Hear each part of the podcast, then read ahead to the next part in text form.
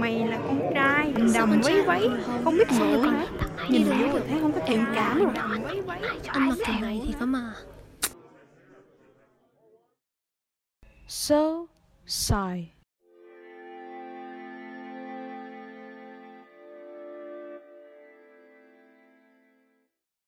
Xin chào tất cả mọi người và chào mừng mọi người đã đến với tập podcast đầu tiên của Sosai. Podcast Sosa được ra đời với sứ mệnh truyền tải thông điệp và năng lượng tích cực đến với các bạn thính giả thông qua góc nhìn đa chiều và thực tế xoay quanh vấn đề định kiến xã hội. Và mình là Gia Hân, sẽ là người dẫn dắt mọi người trong tập podcast đầu tiên này. Trước tiên để làm quen với tất cả mọi người và cũng để mọi người hiểu hơn về Sosa, tụi mình có một chiếc chia sẻ nho nhỏ với các bạn về chính tên gọi của tụi mình. Tại sao lại là Sosai? Sosai có nghĩa là gì? Như các bạn cũng biết, soul trong tiếng Anh có nghĩa là tâm hồn, nhưng bên cạnh đó soul còn là viết tắt của soulmate, hay còn gọi là bạn tâm giao. Người có thể cùng chia sẻ những cảm xúc sâu thẳm nhất trong tâm hồn của mỗi chúng ta.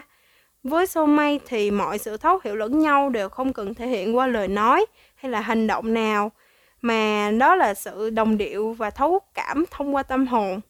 Và mong muốn của Sosai là có thể trở thành một soulmate thực thụ của các bạn thính giả podcast hay là ít nhất là một người bạn luôn luôn sẵn sàng bên cạnh lắng nghe và chia sẻ với những cái nỗi niềm của tất cả mọi người. Còn từ sai lấy từ sai language, nghĩa là ngôn ngữ ký hiệu, một loại ngôn ngữ giao tiếp mà chỉ có hiệu quả khi mà tất cả mọi người đều đang đối diện với nhau. Thay vì ngôn ngữ được thể hiện qua những cái âm thanh đơn thuần, thì với sign language, người ta phải sử dụng những cái cử chỉ của tay để truyền đạt thông tin cho người đối diện và ngược lại.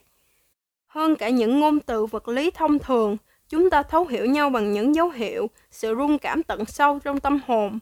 Đôi khi chính những cái khoảng lặng trong giao tiếp sẽ giúp cho mọi người nhìn nhận bản thân và người xung quanh tốt hơn, từ đó mang mọi người xích lại gần nhau hơn. Và đó cũng chính là sứ mệnh mà Sosai muốn hướng đến. Nói dông nói dài vậy chắc cũng đủ để mọi người hiểu về Sosai rồi ha. Và sau đây chính là phần chính của podcast ngày hôm nay. Tụi mình sẽ giới thiệu rõ hơn với mọi người về định kiến giới. Vậy trước tiên, định kiến là gì?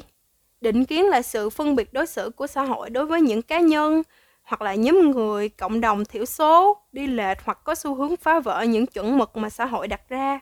Và cụ thể hơn, định kiến giới, đây là những nhận thức, thái độ và sự đánh giá thiên lệch, tiêu cực về đặc điểm nào đó, vị trí, vai trò và cả năng lực giữa các giới khác nhau, chẳng hạn như là nam và nữ. Các bạn có biết được rằng định kiến giới nó đã xuất hiện rất là lâu rồi không? Cách đây khoảng 12.000 năm trước, chính xác là từ khi nền văn minh nông nghiệp lên ngôi, loài người dần chuyển từ hình thức săn bắn hái lượm để sinh sống sang hình thức trồng trọt nuôi cấy.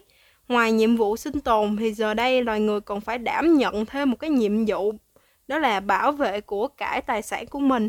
Và đương nhiên là sức mạnh của nam giới thì sẽ càng trở nên quan trọng và được đề cao hơn. Và chế độ phụ quyền cũng xuất hiện từ đây. Rồi cho đến uh, thời kỳ cổ đại hy lạp là quốc gia có nền văn minh rực rỡ nhất cái thời kỳ này. Có sức ảnh hưởng mạnh mẽ đến nền văn minh và thậm chí là tư tưởng của các khu vực lân cận. Hy Lạp cũng chính là nền móng cho triết học phương Tây với các nhân vật nổi tiếng như là Thales này, Aristotle này. Vậy mà định kiến giới vẫn là điều không thể tránh khỏi. Một trong số đó có triết gia Euripides cũng đã từng viết rằng kẻ nào thôi không nói xấu về phụ nữ nữa thì đúng là một thằng điên. Hay khổng tử được biết đến là một triết gia nổi tiếng ở Trung Quốc cũng đã nói phụ nữ là những người dễ làm đồi bại và dễ bị đồi bại. Và ngay cả người Việt Nam xưa cũng có những câu ca dao thể hiện thiên kiến về phụ nữ. Đàn ông nông nổi giếng khơi, đàn bà sâu sắc như cơi đựng trầu. Tư tưởng hàm chứa trong câu châm ngôn này nói lên rất là rõ sự coi thường của xã hội đối với phụ nữ.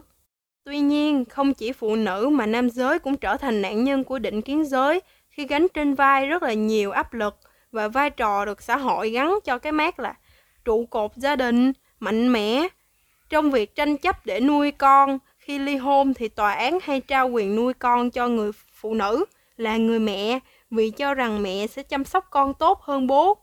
Nhưng mà thực tế thì những người đàn ông vẫn có thể làm tốt được việc đó. ở cái thế kỷ 21 như hiện nay thì xã hội ngày càng trở nên hiện đại hơn, văn minh hơn thì cái việc mà nâng cao bình đẳng giới cũng trở thành một phần của việc phát triển của rất là nhiều quốc gia trên thế giới. Tuy nhiên, định kiến giới vẫn tồn tại.